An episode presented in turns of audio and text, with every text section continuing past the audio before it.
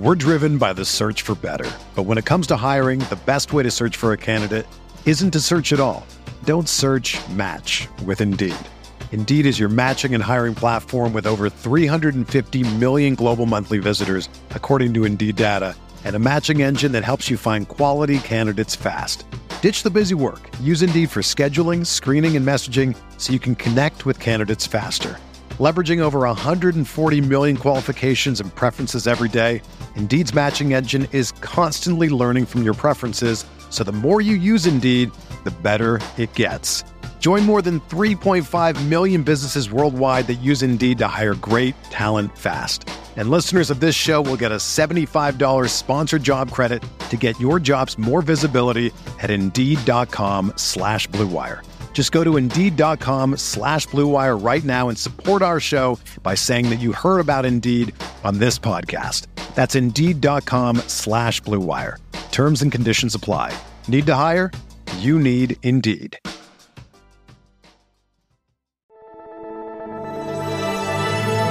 Blue Wire. Welcome back. This is the Big Blue Banter, New York Giants football podcast. I'm Dan Schneider, joined as always my co-host Nick Velotto. It's my favorite time of the year because there was actual Giants football on tonight. I know it's the preseason, but this is what I love to do. I love to get in here with Nick Velotto, unprepared. We don't talk about it, and we just bounce ideas off each other. That's what we do. We just talk about what we saw, bounce ideas off each other about this football team. And it was exciting to get that opportunity again tonight. It's always really fun, the first game of the year. That's for the preseason and the regular season for me. I don't know if you have those milestones, Nick, but those are always the two for me. And it was good to watch tonight because you can come away from this, in my mind at least, Nick, and I'll get your opinion on this in a second, feeling pretty positive for a multitude of reasons, in my opinion. But the main one being, and this is where I want to start, and then we'll find out where you want to start, Nick, the main one being the offensive line. To me, not only did the offensive line move more in sync, more together as a unit, there weren't as many F-ups than I've seen in multiple years. I can't even really think back to a year where I remember plus offensive line play. I thought about it, Nick, and I thought about the Seattle game from 2020 where Wayne Gallman went on the ground, and I feel like that was probably the last time I felt like the unit was moving so well and so in sync. But the Giants unit tonight, Nick, 33 carries on the ground. This includes the end arounds, 177 yards and a touchdown. That's 5.4 yards per carry. Wow. That's where I start. Just wow. Yeah, I thought the offensive line in general was impressive on that first drive for the most part.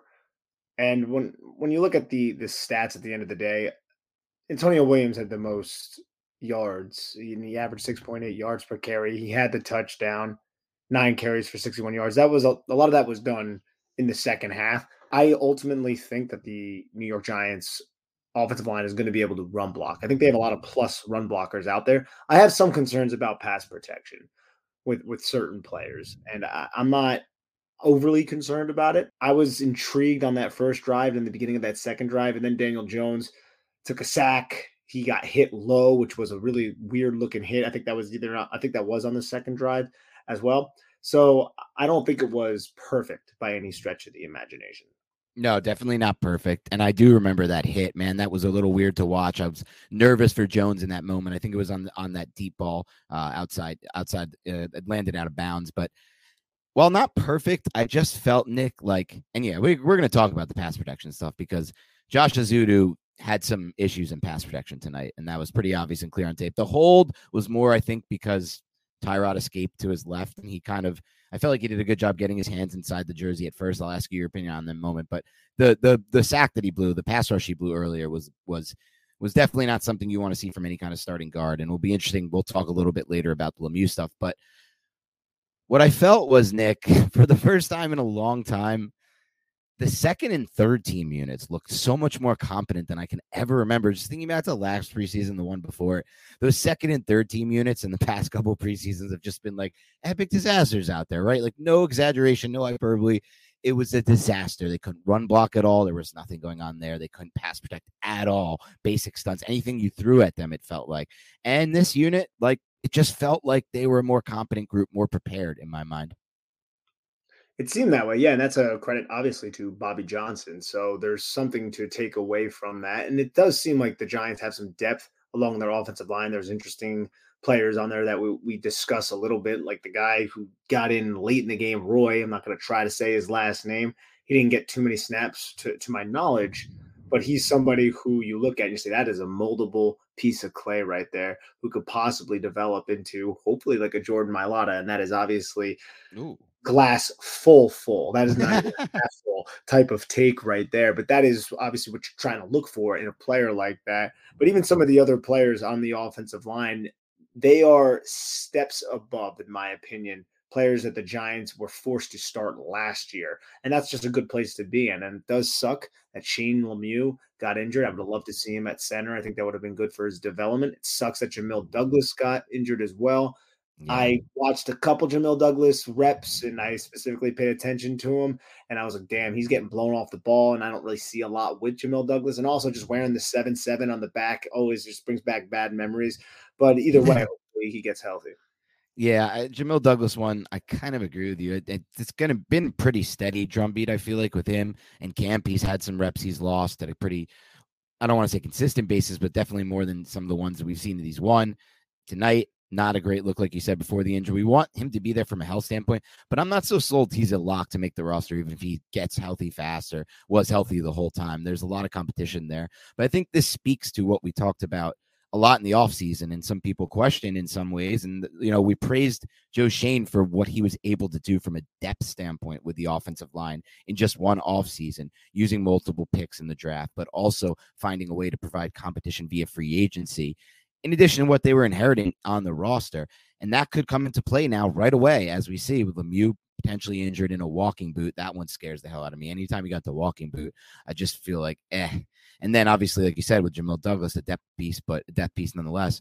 So we'll see if that comes to fruition and that helps them out. But I want to talk a little, while we're on the offensive line, Nick, I wanted to get your take on a player who flashed to me a couple times, specifically on run blocks in the red zone, and just a player who I'm hoping can flash more to you, to me, to all of us at some point with that second unit, and that's Ben Bredesen. What were your thoughts on any of what you saw from Bredesen tonight?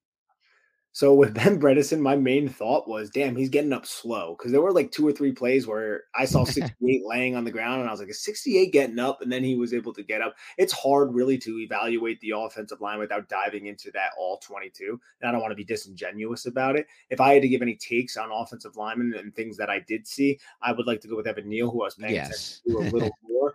Evan Neal, loved seeing him operate in space, man. The guy is just a Mack truck out there. I mean, the one screen at Darius Slayton, first off, it was a good play by Daniel Jones to not prematurely throw that, because the cornerback kind of jumped in front. He was patient and kind of double clutched it and then fired it into Darius Slayton, who adjusted well to it. And then he had Evan Neal just barreling down, like no defensive back wanted to get in the way of Evan Neal there. You could just see the upside and the potential of a player like that. And then he had some reps in pass protection where he got turned around. There was one where I don't remember the Patriots player, but he got inside his chest and just kind of torqued him inside and got Evan Neal off balance, and then like kind of discarded him to the outside. You don't love to see that, but these little bumps and bruises are going to happen in preseason. I remain very high on Evan Neal. I love the fact that he is a New York Giant, and I think he's going to be a very good run blocker. Pass protection, I think there's going to be some hiccups early in his career, similar to Andrew Thomas, but hopefully not to that extent. Yeah, for sure. And maybe it was a play, I'm trying to remember, with Bredesen in the red zone. I think earlier on the drive, maybe it was the Tyrod touchdown to play before that, but I definitely thought he flashed. But again, like you said, probably best to wait for the all-22 on some of those, but not on situations like the Evan Neal play that you just mentioned, Nick, because that one, I don't think you need any all-22 to see a guy at that size moving at that kind of, with that kind of agility down the field to make a block on that play. Or at least so sorry to cut you off, Dan, but I've already started cutting film and everything like that. And I see Bredesen on the play that you're talking about. It's the touchdown to Richie James. And Bredesen gets his hands up from the center position so quickly and locks out this Patriots defender. And the thing I love most is his hands are locked inside on this Patriots defender. His pad level is high, Ben Bredesen. He's losing the leverage battle, but it's okay because he is in such a good position with a wide base. And as the defensive lineman goes to break the contact going downward on Ben Bredesen, Bredesen doesn't move at all, man. Bredesen is just... Yeah. Dialed in on this block. Yeah. He's just on an island. So, and he's moving with him too, just step, shifting his weight, giving the defender no space to operate. So good call there, dude. And I'm just happy I already had that play cut up. and there's flashes. I feel like you mentioned, well, there's now we've mentioned Bredesen, Neal. I think there was a couple plays, and we'll get to if you saw this with Azudu, who flashed as a mover as well. It just feels like there's been flashes on this offensive line in this game that we've seen, some that we've also seen in camp and gotten some good positive buzz and reports on, but that we're just not used. I'm just not used to seeing this. I come out of last year's preseason game, and I'm thinking, like, do I remember any positives on the O-line from last year? It's so hard to remember back then, but I feel like this is just a totally different script in that regard. I hope I'm not getting too high about it, but it just felt good to see. Yeah, Andrew Thomas was a negative last preseason. I remember talking about it a lot, and we see how he developed throughout the season. He was obviously a huge hit. I'm going to be, I think, a little bit concerned about this offensive line in terms of pass protection. Yeah. But I think a lot of what this offense is going to be is a lot of quick hitting passes. It's not all going to be like the screens that we saw. I think there's going to be a lot of RPOs built in. There's going to be a lot of backside bubble screens, and it's going to give Daniel Jones multiple options where he can hand the football off to Saquon Barkley. He could throw the bubble screen to Wan'Dale Robinson with Kenny Golladay or Colin Johnson stalk blocking. Then he might have another option on the other side, like a slant. He could just read the coverage and then react that way. If you want to dive into a Daniel Jones conversation, I kind of wanted to get your takes on how he performed today. I don't really feel like there's too much to glean or take away from Daniel Jones's performance here. I mean, he had the 2 third-down conversions. He should have converted on another, but Kenny Golladay, that was a really lazy looking route that he ran on that China type of concept with Wan'Dale Robinson as the 3 running the flag route with Colin Johnson and Kenny Golladay running the 2 ins. You want to talk about 2 freaking gigantic individuals running those in-breaking routes right there. You love to see that, but you got to be better in that situation, Kenny. Yeah, for sure. We can get to Golladay too. You asked about Jones. We'll obviously have to talk about Golladay, so put that one on the back burner. But like you said, not too much, I guess, asked of him, or they just didn't really do too much. But pretty good drives from Jones, I thought. And he had a couple really nice throws. The one that stood out to me was that stick throw he on a slant to Jones. Colin Johnson. Obviously not the hardest throw to make, but the way he ripped the ball in there, I really liked the velocity on that throw. It stuck right in there, and the timing.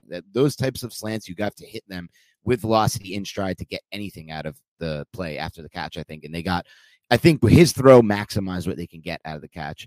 Like you said, there was the weird routes with Golladay in the red zone. I'm not making too much of the throws there. The timing just seems off right now between Golladay and Jones for whatever reason. We'll get that figured out at some point. I thought there was one on the negative side for Jones when he checked to the flat. Do you remember this play to Jeremiah Hall? Oh, yeah.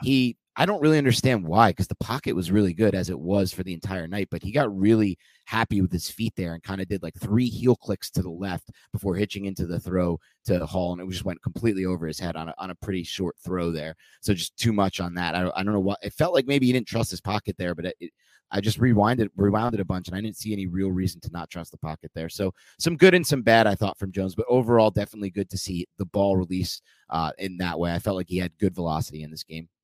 Yeah, the pocket was fine. That was a play action I formation, hit the back foot, turned to the flat. He read the defender who was giving Jeremiah Hall a lot of space.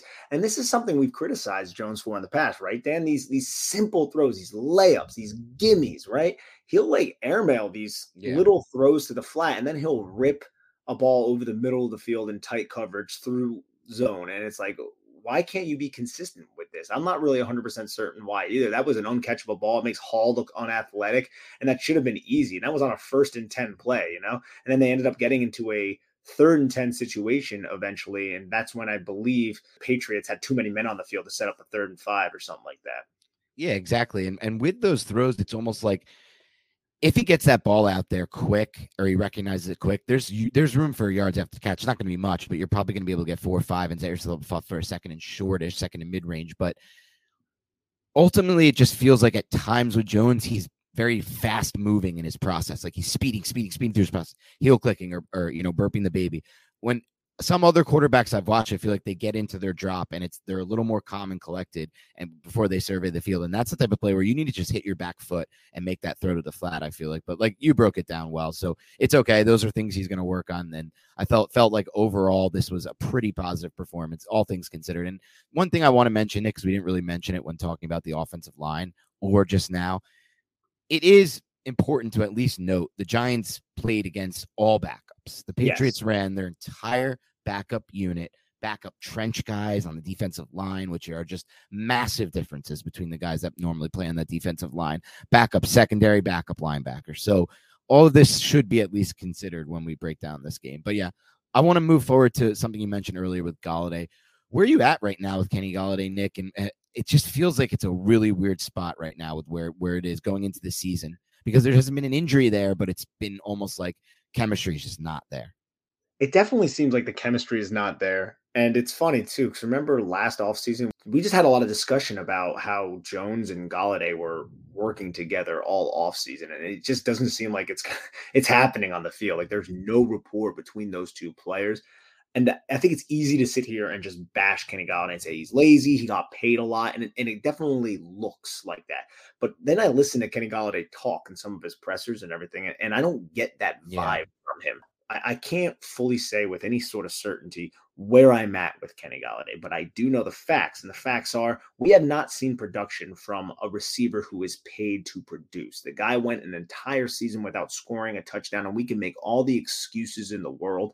And this is a preseason game. I get it. But you know what? I want to see you put a lot of effort into your blocks. I want to see you run a crisper route on that in-breaker on a 3rd and 5 situation where you might be one of the primary reads there, depending on whatever that defender does. And you just want them to hold on to the football. I know I'm not somebody who is big in training camp when they have drops and like bashing them, you got to catch it. But then when it starts happening in the game, you start being like, well, you practice like you play, right? And then I feel like a freaking idiot. So like, I want him to produce.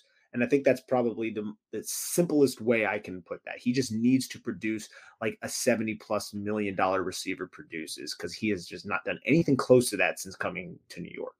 Yeah, you're right. And I wonder if it's not only the rapport that's the issue here with Kenny Golladay, if I'm going to be honest about the situation.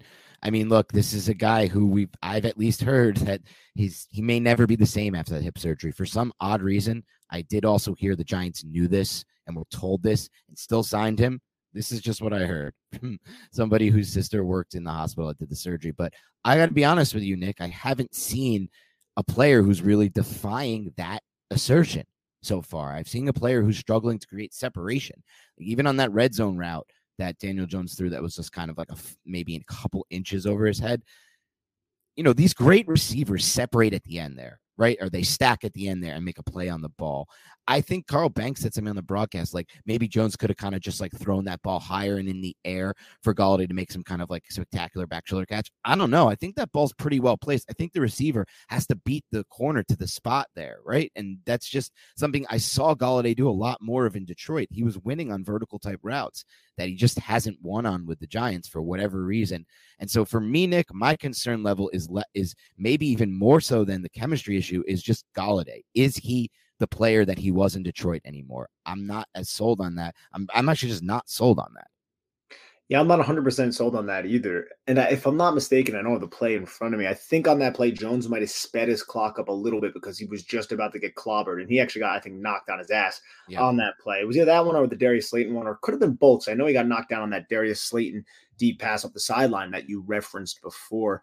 But yeah, no, dude, I'm right on board with you with Kenny Golladay. We have to see it come to fruition at this point. But I want to talk a little bit more about the offense, dude. And I like some of the different running schemes they incorporated. They had that halfback toss it was like the middle of the field, the ball, but it was kind of towards the boundary, and they tossed it to the boundary, and they got all the blockers out there in space. I like the fact that they're getting these big, athletic offensive linemen in space. It's something we talked about a lot throughout the offseason. And I love the fact that we saw Saquon Barkley choice routes. Dan, that is something that we've wanted more consistently. And it's not just, over the middle of the field, it's leaking him out into the flat and getting a linebacker or safety in space.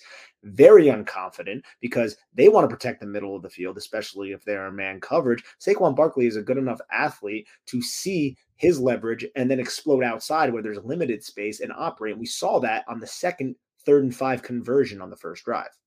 Yeah, you're exactly right, Nick. And that was one of my favorite plays of the day. And despite the fact that Brian Dable and Mike Kafka put together a very vanilla offensive game plan, because obviously you're not giving away anything in preseason game one, it still felt like a more aggressive game plan and a more interesting game plan with plays that, they set up the end around here, then they give it back, and now it's the fake, and now it's the play action. I know the play action didn't work off of that. There was a sack, but just showing something and showing the exact same thing, doing something different. And just, this was a great example. I thought this was my favorite play call the entire game, Nick, because they had trips to the left and they had Barkley lined up out of the backfield. That's brilliant to me, because after the snap, Barkley runs his route, gets out there over the middle of the field, and he has a one-on-one with that linebacker, despite starting in the backfield to Daniel Jones's right and having the trips on the left. It was just such a nice way to get an easy one-on-one on the outside for Barkley to just break on an in-and-out route where it's a two-way go for him against this linebacker, this poor linebacker who's facing the 4'4" athlete at 240 pounds who has a two-way go on him. And it's just simple money, like you said, Nick. Just, it was awesome. See, and I saw that continue once Tyrod came into the game too. Tyrod had a play like that as well, where he thread the needle on a ball to a running back in the flat. So, like you said, it's really, that was my other biggest positive for sure. It's the play calling mix and just the different offensive design. I know Daniel Jones, I think it was the second drive that he was in, he got beat up a little bit on that drive. One of the plays, though, I think the Giants had might have been a six-man protection, and they had two tight ends in there to protect. Evan Neal got spun up, and I believe that was the play where Daniel Jones was sacked. And you just hate to see whenever you allocate so many resources to blocking one specific side, because the Giants slid protection in that side, and then they just can't get it done. I think Evan Neal was somewhat of a culprit of that, and I know they brought, I think, a tight end from the backside to help block along with Chris Myarick, but then that isolated Chris Myarick against Josh Uche, and Daniel Jones ended up getting sacked. But those types of mistakes, they can get ironed out in preseason. Hopefully we won't see it as often during the regular season, but it just kind of gave me some memories of last year's season. Well, personnel out there, we're going to keep seven guys in for protection. It didn't matter, and it was a sack, but I don't think it will be a prevailing problem throughout the season, hopefully. No, look, they're going to face defenses that are a lot different than the Patriots' second team defense, right? They'll never face, and this is the easiest matchup they'll face all year, and it's second team defense, but there will be growing pains at the pass protection. You're right, Nick. We can see the early signs of it, and hopefully the injuries don't further, because that would just really turn this thing into a downer, but we're driven by the search for better. But when it comes to hiring, the best way to search for a candidate isn't to search at all. Don't search, match with Indeed. Indeed is your matching and hiring platform with over 350 million global monthly visitors, according to Indeed data, and a matching engine that helps you find quality candidates fast. Ditch the busy work. Use Indeed for scheduling, screening, and messaging so you can connect with candidates faster. Leveraging over 140 million qualifications and preferences every day, Indeed's matching engine is constantly learning from your preferences. So the more you use Indeed, the better it gets. Join more than 3.5 million businesses worldwide that use Indeed to hire great talent fast. And listeners of this show will get a $75 sponsored job credit to get your jobs more visibility at Indeed.com/Blue Wire. Just go to Indeed.com/Blue Wire right now and support our show by saying that you heard about Indeed on this podcast. That's Indeed.com/Blue Wire. Terms and conditions apply. Need to hire? You need Indeed.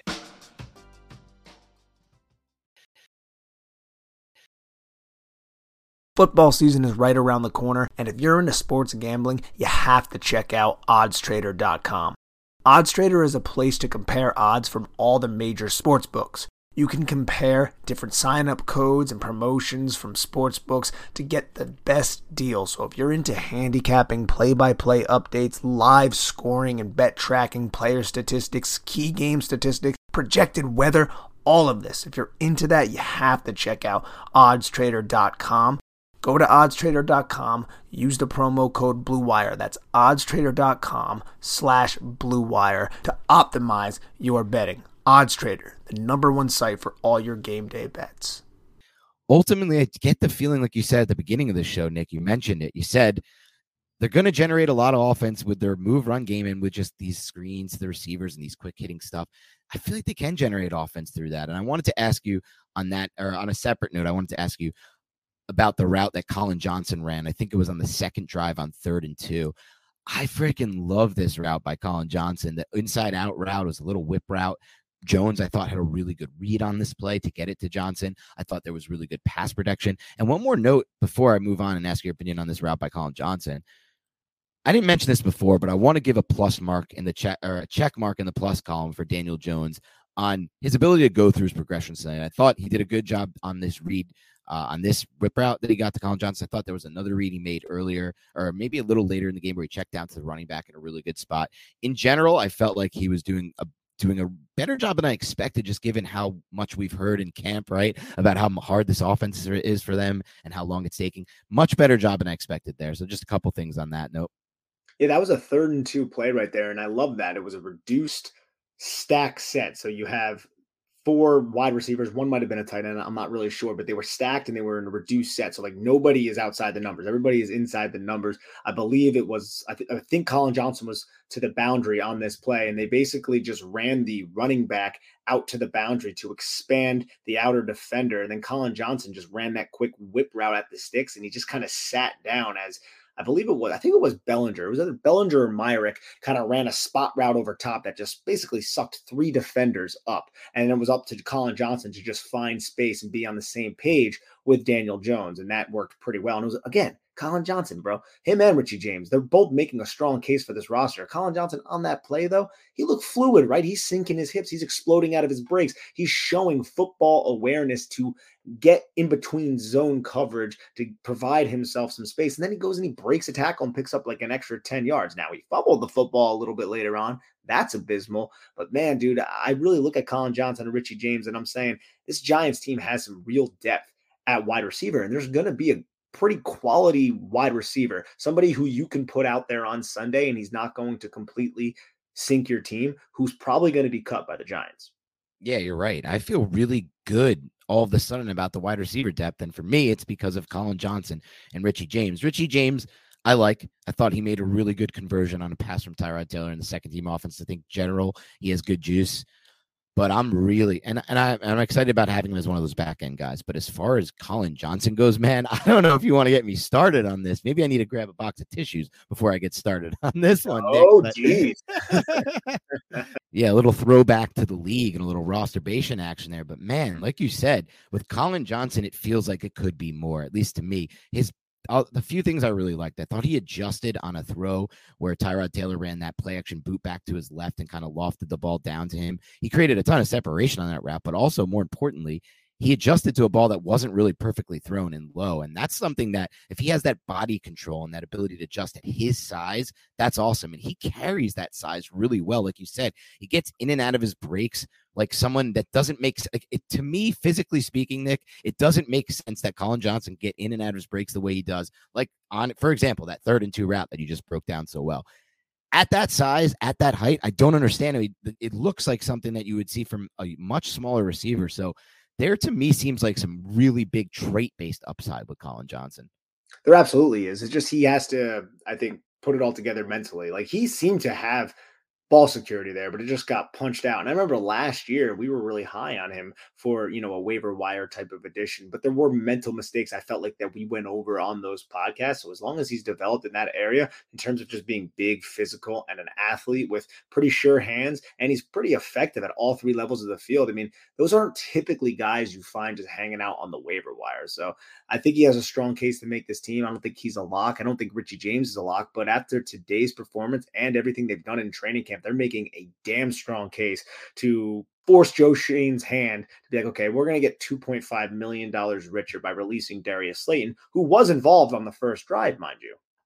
Yeah. And by the way, you mentioned it was involved on the first drive, had a nice screen, by the way, end around. Okay. And right now I'm with you though. I feel like Colin Johnson and Richie James are over Slayton on my depth chart if I was to put it out right now. And that goes with 4 receivers above them, right? Shepard, Wan'Dale, Tony, and Golladay. Because Golladay isn't going anywhere, that contract. So that's already a pretty deep depth chart at wide receiver, kind of out of nowhere. We kind of talked about this position as being, whereas we were a little more scared about it. Richie James looking like a really nice grind-the-wire type pickup from Joe Schoen. And then Colin Johnson, the credit goes to Dave Gettleman, right? Dave Gettleman and Joe Judge, they were the ones who scooped him. That's a really nice scoop off the Jaguars. We talked about Johnson during our pre-draft coverage the year he came out.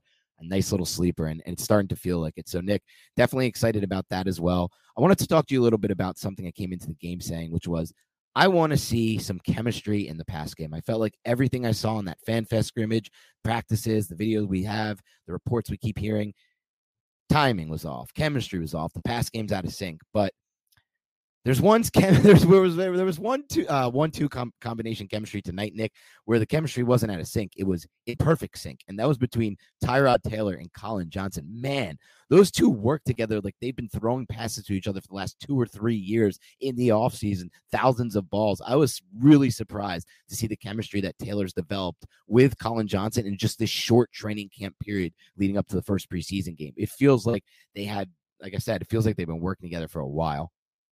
Yeah, it does. I mean, I would like to see Colin Johnson come down with that pass. I think on the broadcast, I said it was CJ Board, but I'm pretty sure it was Colin Johnson on that play that was tipped up in the air to Richie James. It was a little high by Tyrod Taylor. And I think we can probably talk about this quarterback situation here. Like, I agree with everything that we said about Daniel Jones. Not too much to read into. It did seem like there were a couple plays. I think the first play of the second drive where he was going through his progressions. You can see his head moving, and then he just takes what's there. He just finds his check down quickly, picks up a couple yards. You like to see that. But there are some traits that Tyrod Taylor showed that, man, I really love to see. The different arm angles and the trajectory that he was using, throwing off of those arm angles, and then the way he maneuvered the pocket, dude. It is just it's so much more fluid and effortless than someone like Daniel Jones. And I think Daniel Jones has gotten better at that since his rookie season. I mean, you would hope so, right? But watching Tyrod Taylor do it, there were a couple times in this game where I was like, oh, he's getting sacked. And Tyrod just avoided. He stepped up. He went side to side. He did what he had to do to find a throwing angle. And then he executed on those passes pretty damn well. And I think there were a couple throws that he threw, dude. And I was like, ooh, dude, that could have easily have been intercepted. But all in all, I came away pretty impressed with Tyrod Taylor. Yeah, we're going there. And for all the haters out there, I want you to note, Nick said it first, okay? This is Nick in agreement. He's the one who brought it up. He's the one who said it. So now I'm going there. And I will be honest with you, Nick. I think it's, to me, obvious when I look at it, and I think you just said it too. I think most of our listeners probably would agree. He looks calmer in the pocket, Tyrod Taylor, than Daniel Jones. Like you said, there's a smoothness to it. He can maneuver it. He can reset the pocket. He can manipulate it. When he gets the snap, when he flips his hips around in play action, he is a much more collected quarterback, at least appearance-wise, than Daniel Jones. And you talk about that. You talk about the arm slots that he threw from his ability to change his arm slot, change trajectory. The red zone touchdown he threw, by the way, that was from a 3/4 slot, basically a baseball-type throw. It wasn't fully sidearm. I know on the broadcast they mentioned it was sidearm. When you rewatch it, it was a 3/4 slot. And if that's not thrown from that 3/4 spot, Nick, I don't think that you could tell me what your thoughts on this. I don't know if that's a touchdown pass, because if you throw that ball over the top arm angle, I feel like it's going to be a little too over James's catch radius or a little too far ahead of him. That angle he threw that from, that 3/4 angle, that call kind of just didn't really have much arc on it and kind of just ripped into the spot. Yeah, it was a really good throw. I'm not really 100% sure if it would have or wouldn't have gotten to Richie James regardless of the specific angle, but I do know that he just stepped back in the pocket on that play and bought himself a little bit of time for Richie James to get in and out of his break. Richie James really just absolutely put the defensive back in a spin cycle here, and he put the ball where it had to be before the safety can kind of get over and undercut it. So it had enough velocity on it, just enough touch, even though it didn't really need too much touch because Richie James won so cleanly in terms of separating on that route. But either way, and I'm not sitting here saying that, oh, Tyrod Taylor needs to start or anything like that over Daniel Jones. But I think it was apparent, just to say, that he is a little bit more calm, cool, and collected in the pocket. But at the same time, like, I did see two throws from him that were like, oof. There was one, I think it was on a third down.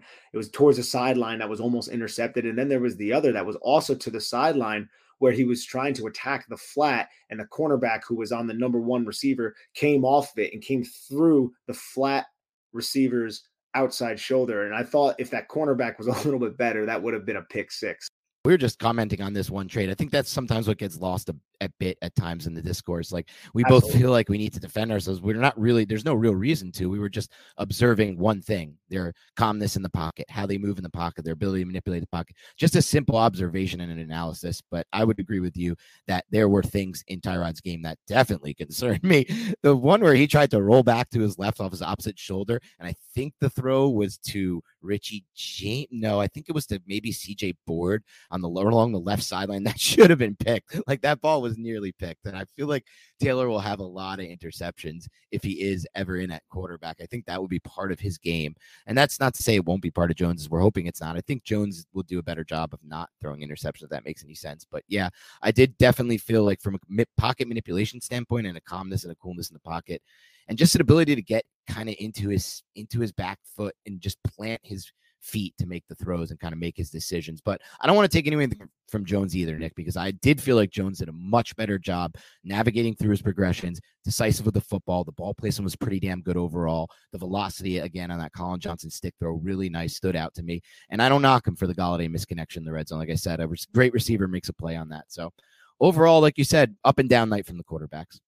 That 3rd and 2 play, though, was great by Tyrod Taylor. The one where he stepped up in the pocket and he could have ran the ball. It was right before the Colin Johnson fumble.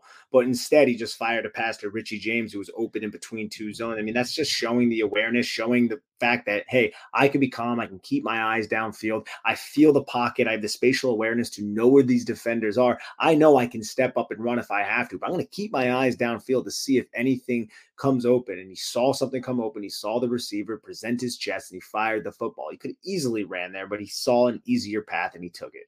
Yeah, I think that's a great point. I'm happy you brought that up, because just looking back through, might have been the best play, I think, by a quarterback tonight, because like you said, he steps up through that, but it's not like a panicked rush step up through the pocket. He can run for it. You mentioned it, but he can't, he's able to kind of plant and get enough on that throw, because I felt the velocity was really good on that throw, and obviously the ball placement was right there, but for somebody who wasn't really set and from a balanced base. So definitely a great throw by him. Good night for sure for these quarterbacks. I mean, they ended the night with 190 yards in the first half, those two, before they turned to Davis Webb. But we'll sign up for that. I'll sign up for 190 any day. You want to know one of the more interesting storylines from this game, in my opinion, is the running back 3 spot with Antonio Williams, Jashawn Corbin, and Gary Brightwell. Because all 3 of those running backs, to me, showed traits that I'm like, oh, I could see why the Giants would want to keep them on the roster. I mean, Antonio Williams looked physical. Now, he was going up against like 3rd stringers. I think we have to keep that in perspective. Averaged 6.8 yards per carry, had the touchdown. Corbin looked really, really spry, looked like he had some real receiving chops out there. I believe he came down with 5 of 6 targets for 28 yards. Also looked, okay on the ground in terms of efficiency. Got tackled, shoestring a couple times. And then Brightwell also had a couple of nice runs. One of them was called back. Still, he looked pretty explosive. What do you think of these 3, man? I think that's an interesting battle right there. Oh yeah, Nick. I mean, 35 minutes in, we didn't even mention the running backs. The running backs are one of the key topics. And I thought, I mean, we came into this game feeling like we don't really have depth there. And I come out of this game feeling like, damn, dude, like Bright. I'm not saying these guys are going to be all pros. I'm not saying these guys are going to be solutions long-term. These guys are the starters, insane bargains, insane finds. All I'm going to say though is this, and I mean this, they all showed more juice than I expected them to have. They all showed more traits, and a variety of traits than you can expect, from the pass catching ability, the body control on some of these throws to change their momentum, make the catch. I thought Corbin did a great job of making the catch and then shifting his momentum and losing nothing. Like Corbin post-catch into his run-up field after the catch doesn't lose momentum. Brightwell looks like a natural as a receiver and made some really good decisive cuts and runs upfield. You mentioned Antonio Williams. All 3 of those runners, even Corbin to some extent, though probably the least of the 3, were decisive and slashing downhill. I feel like that is almost in some ways a little bit of a different thing than we've seen from a Giants run game in a long time. Just these running backs with the idea and the purpose of going downhill, getting vertical fast and getting vertical often. And like you said, all 3 impressed me. Absolutely, man. I'm really excited to watch them against the Bengals and the Jets to see who really kind of rises to the occasion. Because obviously Saquon's locked in. He's going to be a workhorse running back. I mean, there's not a lot of workhorses in modern NFL. He's going to be about as much of a workhorse as you're going to see, but I think Breida will work in there, and there's going to be a 3rd back. Could come down to special teams value. I think Corbin offers that. Brightwell offers that. I'm sure Williams might, but I'm not really 100% certain on that right now. But either way, man, I'm excited. But Dan, did you almost have a conniption when the Giants lined up on 4th and 5 on their side of the field, and then they ended up punting the football in a preseason game? Oh, yeah, that was a funny one. That was a throwback to Joe Judge, who was on the other sideline. Maybe they were doing a little nod there. Maybe it was a little fun Brian Davis was having. Like, maybe you talk to the guys like, remember that time we would, remember how we would always punt on fourth and shorts in our opponent's territory? Let's do that. Let's do the fake, like we're going to come out, run a play, try to draw them off sides and punt it. So that was definitely funny, Nick. I love that for sure. I wanted to mention something before we move past the running backs, though, that I was thinking about that was kind of churning in my head as we were talking about it. And I feel, Nick, like Saquon Barkley shouldn't be on the field for another snap this preseason. What are your thoughts on that? For me, I'll be pretty disappointed to have him out there. I thought he displayed everything I needed to see tonight. I thought I saw Shane Lemieux go down with an injury that he's now in a walking boot, 2 other injuries. I don't really need to see Saquon Barkley out there again. I'm 100% in accordance with that. I liked what I saw from Saquon, thought he looked explosive. I thought he had, I think, a nice cut or two there, but I would have to really rewatch the all 22 to come to that conclusion. But from everything I saw, it looks physical, lowering his shoulder. You know, it's not just against Aaron Robinson. When Aaron Robinson's told not to tackle him, he'll roll over his shoulder. Maybe he'll actually be a little bit more physical this year. So I'm hoping that, you know, he could just rest, and then we can actually see these 3 running backs, along with Matt Breida, if he's fully healthy, actually compete for who's going to be the backup to Saquon Barkley, who is going to be that bell cow, quote unquote, type of dude. Yeah, exactly right. I mean, look, with this, I feel good about this podcast so far, Nick, because we've spent this amount of time talking about the game, and it's been all offense. I can't even remember the last time we had one of these podcasts breaking out a game, and we had this much to talk about with the offense. We had those Fromm and Glennon days, and those were just miserable from an offensive talking standpoint. So it just feels good to talk about this offense in this way again. They're making plays, man. Like I said, 190 yards in the air for the first half of those first two quarterbacks. And obviously the rushing yards, you know, over 5.4 yards per carry and a ton of yards this game. So let's pivot, though. Let's talk a little bit about the defense. I thought less to take away probably from the defense just because they went to the backup sooner than the offense. The second series, I noticed some of the trench guys, defensive linemen were already out. No Leonard Williams in this game. What were your thoughts? What was your first thing that's maybe the first key takeaway for you on the defense side of the ball? I think it has to be Aaron Robinson. Yeah. And it was like taking one step forward and I would say 3 steps back, because he had a couple plays where he was beat. He put himself back in phase. He trusted his technique and he had a PBU. And then the very next play on that play against Tyquan Thornton, who beat him cleanly off of his release, and it was underthrown football.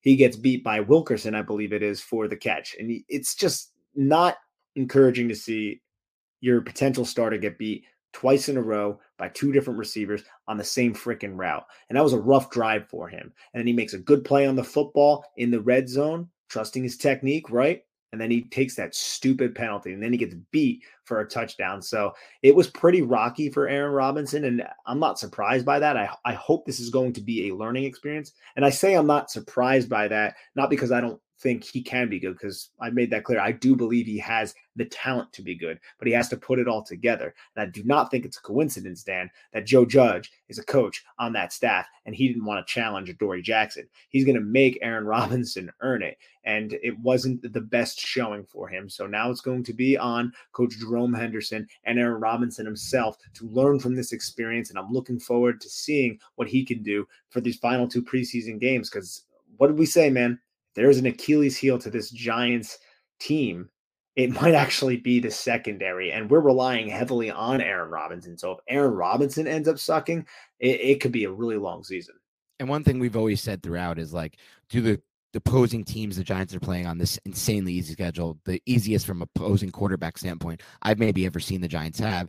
Do these types of quarterbacks have the chance to really make it matter? But we saw tonight the answer is might just be yes, right? Like, this was Brian Hoyer out there making Aaron Robinson pay. This is not a good quarterback. And on the play that the first ball he threw, the go route to Tyquan Thornton, I mean, Tyquan Thornton destroyed Robinson by at least 2 or 3 steps. He had to slow down to try to catch this ball from Hoyer that hung in the air, and ultimately had to stop his momentum. So Robinson kind of catch up in some ways there. But, I mean, if you look at that play, wow, that was beat pretty cleanly off the line of scrimmage. And I worry if Tyquan Thornton's able to do that, what are they going to do when they have to match up with the Devontae Smiths of the world, right? Who have those kind of clean, fast, quick releases off the line of scrimmage. So I thought my evaluation of Robinson tonight, Nick, was in the shorter area defensive situations he had. Once he got down in the red zone, with the exception of touchdown he allowed, he actually looked a lot better. It's what scares me right now is, can he hold up when he's playing, you know, man coverage on these go routes? I mean, he didn't in this game, right? I mean, the two go routes that he was really challenged on, he was just a little bit slow to flip his hip and then get back in phase. He just lost cleanly on both of them. It takes this key step inside, and then once the receiver commits outside, it just seemed like it took him a little bit to fluidly pivot and get himself running and chasing him, and he got himself out of phase, essentially. I love his physicality, man. I like his length, and I think that he can be good. It's just this is a very volatile position, the cornerback position. So you can get in your head. There's a lot that can happen, especially when you face like an Aaron Rodgers or a quarterback like that with the Giants of Tennessee, and they just pick on you. Yeah. They pick on you, Corey Ballantyne style. Over and over, they target you. That's what's going to happen, man, because teams – Adoree Jackson's a good cornerback, and I think Robinson can be a solid starter in the league, but it's not proven yet, and he's going to have to prove it. And you get exposed, man. It can happen, and you can find yourself on the bench real quick, but the issue with that is who are you putting out there? I mean, Cordell Flott hurting his groin in this game, that's unfortunate, dude, because he was playing out there on the boundary. He's playing outside, and he showed some chops out there. Darnay Holmes, very undersized. You just look at the Giants team right now. I think they're going to add somebody to this cornerback position. I think we're in agreement there. But even that, like, that guy got cut by an NFL team. So how good is he? Agreed, Nick. And you said it best. Right now, you look at it, and it seems like a situation that might be a bigger issue than maybe we were expecting going in. Now, it's not to say you just broke down why you still have confidence in Aaron Robinson. I would say I have some confidence in Robinson, but I'm not sold by any means that he can play this role because they're asking him to do a lot. They're asking him to be an island corner against some of these like insanely athletic and faster than him and more athletic than him receivers that you're going to face as wide receiver twos in the NFL. And maybe, like you said, you have an Aaron Rodgers type or a coach who's going to keep picking on you. But the key is what you mentioned earlier. He has to stay confident because I think that's why we see ultimately some of these young cornerbacks who have all the hype. They're always, let's say they go through camp as a number two the whole time, making plays in the preseason, but get burned early in the regular season. They go to the bench sometimes sooner than we expect because I feel like when that mental is off, you just have no chance out there as a corner if your mental's not on. And so, yes, it was disappointing when I saw Cordell Flott get hurt because we saw Cordell Flott start to take some snaps on the outside, and that's something we want to see. At least we want to at least have that possibility, right? We want to at least have that backs, you know, the safety in case maybe something doesn't go right with Robinson. But I am a little annoyed, Nick, because I do feel like if this was managed a little bit differently and we didn't throw money at players like Kyle Rudolph or, you know, deferring Nate Solder's contract one more year because he could play swing tackle or maybe start at right tackle, these types of decisions, they would have had a little bit more money to really keep a player like Bradbury because they really didn't get much back. Like from a cap relief standpoint, they got enough. They got what they needed to get under the cap in their dire situation. But maybe if that situation wasn't so dire with players and bloated contracts like Kyle Rudolph and Nate Solder, whatever was left of that last year, maybe if that wasn't so dire and they have to kick back the money last year when they restructured the Bradbury deal, they could have had him on the team. And like you should, you know, that to me is just something that will bother me at times because I know that they had one more year out of him from a financial standpoint if they just didn't do some of those other silly things. Yeah, I mean, there was a lot of mismanagement from the previous regime, and it's not on Joe Schoen. It's a tough decision. It sucks that he signed in the NFC East, but it's something we're going to have to live with at this point. This is the bed the Giants made from past regimes, and sure. Hopefully Aaron Robinson can step up. I mean, on those two plays in the red zone, he was in good position on the first one. I felt like the Patriots did a good job kind of setting him up because the Patriots ran a deep horizontal cross, and Aaron Robinson was right on top of it. The play goes incomplete. I think Aaron Robinson would have aggressively played through the catch point. The throw was a little bit more accurate, and then it would have been incomplete. Good job on Aaron Robinson. But then the very next play, they run a similar looking route, and then as Aaron Robinson goes to work underneath that route, the receiver pivots. Tyquan Thornton pivots back towards the back pylon, and then Aaron Robinson is holding him like crazy, and he's just way out of position, and Hoyer throws a touchdown pass to him. So it's like they almost set him up, and they knew that he was going to do that and be a little bit more aggressive because that's what they saw. That's what he saw before. Yeah, exactly. And so I felt like it was mixed bag, especially in those short and intermediate areas. But I want to talk a little bit more about the secondary here with you, Nick, because you know, I don't want to harp on the past. That'll be the last mention of it, but I do really wish we had a player like Bradbury just for the depth standpoint, because if Robinson gets hurt or if either of these guys get hurt and Robinson, you know, doesn't play well, they need to look to some of the other guys on this roster. And I thought it wasn't really just Robinson. I felt like Zion Gilbert didn't have a really good night out there for the Giants going against, you know, third string type players for the Patriots. Dude, Bailey Zappe can't throw the football like farther than you. Yeah. I know, and you think he threw for like 70 touchdowns last year, didn't he, or something insane? He's a very smart quarterback, but he's not known for having a arm with a ton of velocity. But dude, his balls were like dying 30 yards downfield. I know. They were all back shoulder throws because the receiver would stop. They would track it. And I know. And the Giants cornerbacks didn't have the awareness to kind of get their head around and realize. And it was completely, that happened like three separate times. And then finally, the kid that the Giants signed from Seattle, who tore his Achilles last season, Heslop, he freaking like just kind of like put his arms in the air and knocked one away. Like, they can defend a bad, poorly placed back shoulder throw from Bailey Zappe. Holy crap. But you're right, man. I mean, those UDFAs, I like Darren Evans. I've heard a lot of good things coming out of camp from the people on the beat.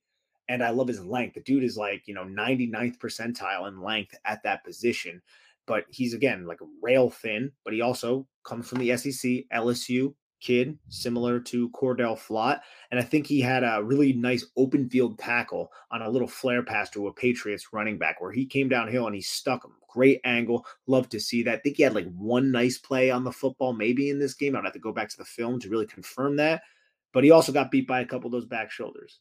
The depth here at the secondary, specifically at outside cornerback, it's thin, man. And nobody at all stepped up. The only cornerback that we can like talk good about who is, an outside guy is Adoree Jackson, because he was like hardly ever, like you didn't even know he was playing. Which is great. Whenever you don't hear from him, it's great. Absolutely. And then the safeties, Xavier McKinney is going to be Xavier McKinney. I like what I see from Adams. I really think that kid can work his way into this rotation with Julian Love, who did not have a good tackle attempt on that special teams on that punt return up the sideline. And that's another thing we could get into. I know we don't really evaluate special teams too much. Graham Gano, he's a stud, but geez, man, taking dumb penalties, allowing big returns, special teams, dude, I feel like it's been an issue for the New York Giants like my entire life. I don't even know what to Yeah, but at least the majority of your life. They had some like random good special teams years mixed in recently. I'm trying to remember the exact ones now. I feel like they had like a DVOA of third at one of the McGahee era. The Thomas McGahee era has been a much improved era for special teams. But when it was Tom Quinn back there running that special teams for like years and years and years, the point where people were like, does he have some incriminating photos of John Mara? All the pieces the pieces add up. We can piece this thing together. There might be some smoke here. My father has said that exact statement so many times. Every Giants fan over the age of 60 has talked about that. He's much more specific though. They just I'll just say that much. Yeah, not for the air.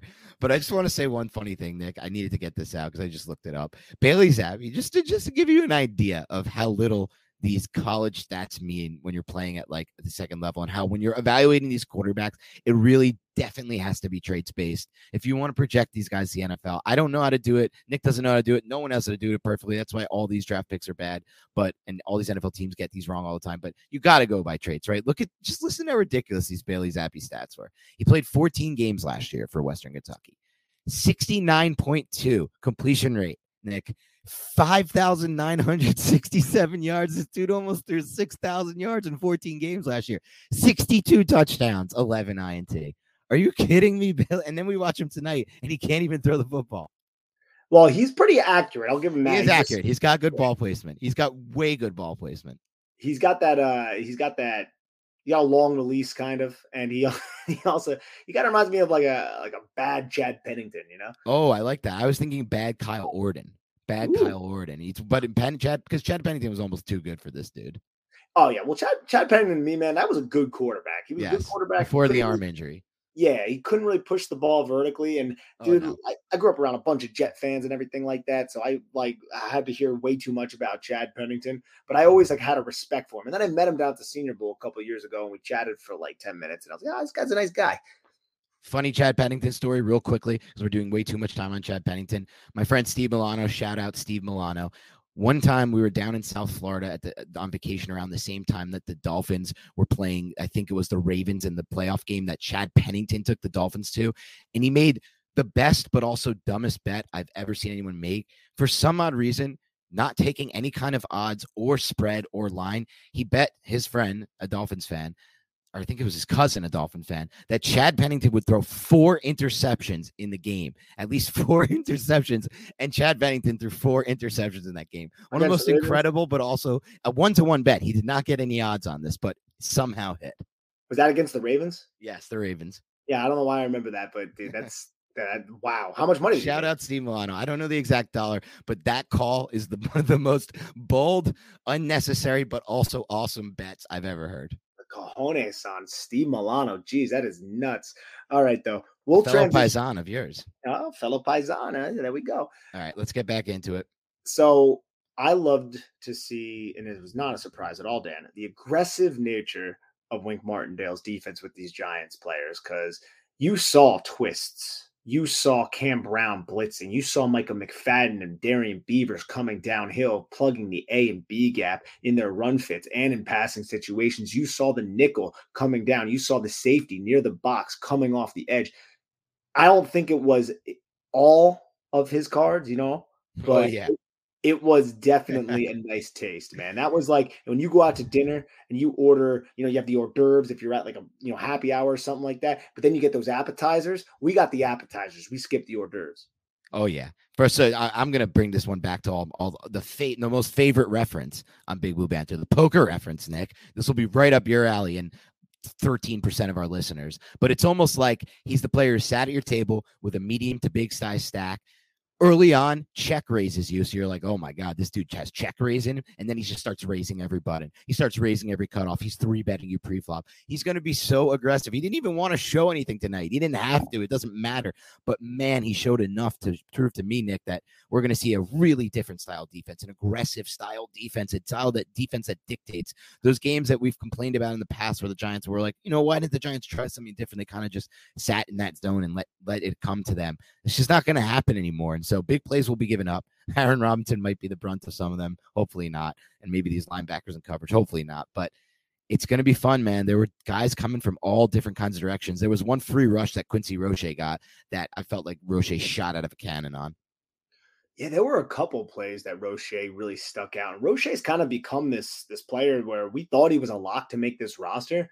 I'm not sure if he is, man. I've heard just like whispers and stuff and people on the beat, like just talking about how they think other players are more fit than Quincy Roche, a la Oshane Ximines. And like, I didn't expect Oshane Ximines to have that great of a camp. And it seems like he's really impressing this coaching staff. So I don't know the certainty of someone like a Quincy Roche making this roster. So to see him go out there and split a double team, get low, use his hands very efficiently, that gave me some encouragement because I want him on this roster because A, he's very cheap and I know he's talented. And I think he's probably one of the more physical, pure edges that the Giants have other than, you know, Jihad Ward, if you want to consider him an edge.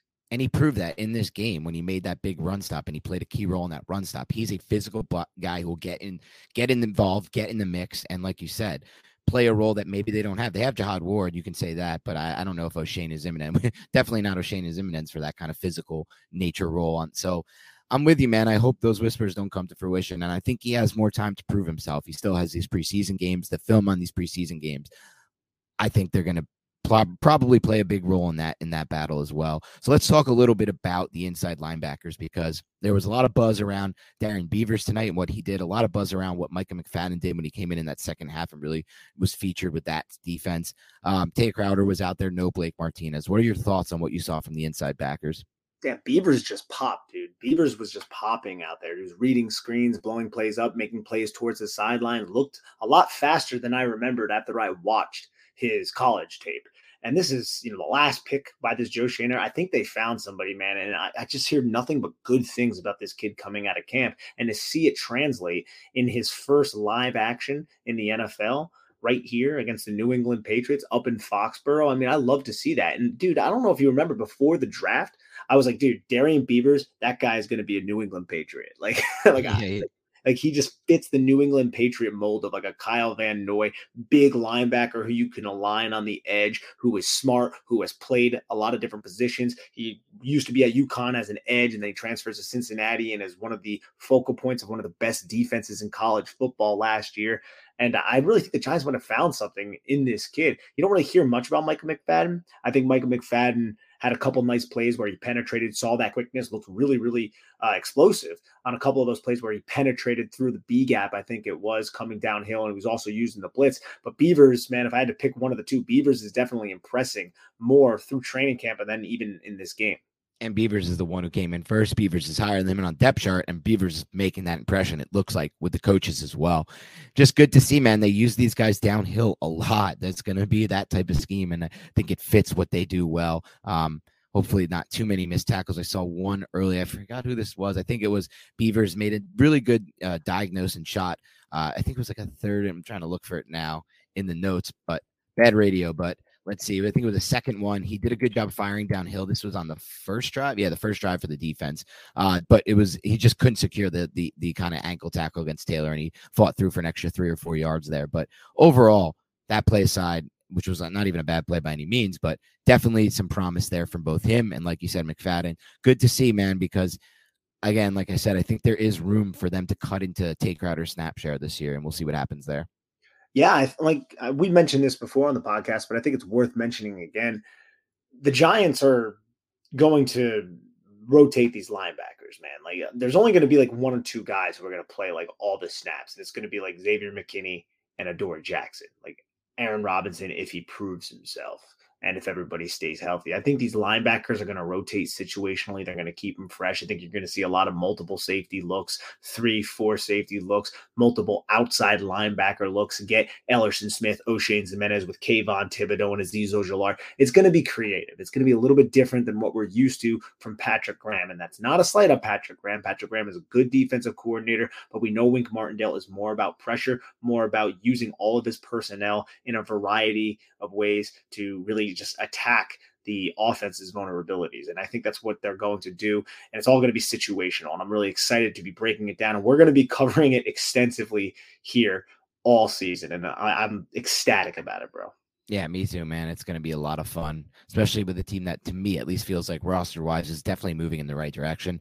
I had a couple other takeaways to close out on, and then I'll turn it over to you, see if you have any that you didn't get a chance to get to. One thing was I did like around the time of the Pats' third drive in the broadcast, they flashed the Giants' sideline, and I love to see the togetherness of Evan Neal, Wan'Dale Robinson, and Kayvon Thibodeau. They were all three together, kind of joking around, hanging on the sideline. Just like to see that core building. It just feels to me like a happier atmosphere there. And that is a rookie core that could ultimately be like the big time core on this roster. If Wan'Dale Robinson hits, I feel really good about Neal and Thibodeau hitting. If Wan'Dale Robinson hits two alongside them, then that is potentially a class that really turns things around. It is that, again, that core class. So good to see that for sure. I loved on the third drive, Nick, this is just a random note, but I loved they had a 3rd and 2, the Giants, and they ran a 3-by-1 set with the tight end as the one. And they did it from the tight splits, kind of that Rams style tight splits 3-by-1, which to me, I love to see. The Rams, in my opinion, have done a really good job with that. I think it makes, in my mind, it makes it easier for the route combinations and maybe for the quarterback to see where the solution is. I just like that the Giants are now using that. I don't remember or recall too many, if any, examples of Jason Garrett using that with everyone on the field, but there probably are more that I'm forgetting. Yeah, Jason Garrett would use like trips, formations, reduced sets, and tried to do a variety of different things. It just wasn't successful for a lot of different reasons, but it's not like he was always out there in 13 personnel, just a little bit too much. Yeah. And anything else from you takeaways wise that you didn't get a chance to get to? No, I'm just excited to see the next two preseason games. I think we learned a decent amount about a lot of these back-end players and who can really rise to the occasion. And I think there's still just a ton of great competition throughout this depth chart. And there's going to be some really quality players who are cutting. As Joe Schoen said in the broadcast, because NBC, they brought him into the broadcast booth. As he said, man, hey, they're going to add players. Like they're constantly looking at people who are cut, who are on the free agent wire. So there's going to be even more turnover than maybe what we expect. Yeah, and he even mentioned that he started to get a little nervous about the depth on the offensive line. They're like, oh, you got so much more depth on your offensive line. It's like, well, let's be careful. I got to see what's going on with Shane Lemieux and obviously now Jamil Douglas. So we'll see what happens there. Hoping for the best for sure. I'm excited, Nick, to see the next preseason game because I would imagine that we'll see some first team starters on both sides of the ball. Especially maybe at least on the defense side of the ball versus Daniel Jones in the first team offense. So that's something I'll be looking forward to for sure. But on that note, we're going to sign off here on Big Blue Banter. Thank you so much for tuning in. Have a great rest of your week, and we'll talk to you soon.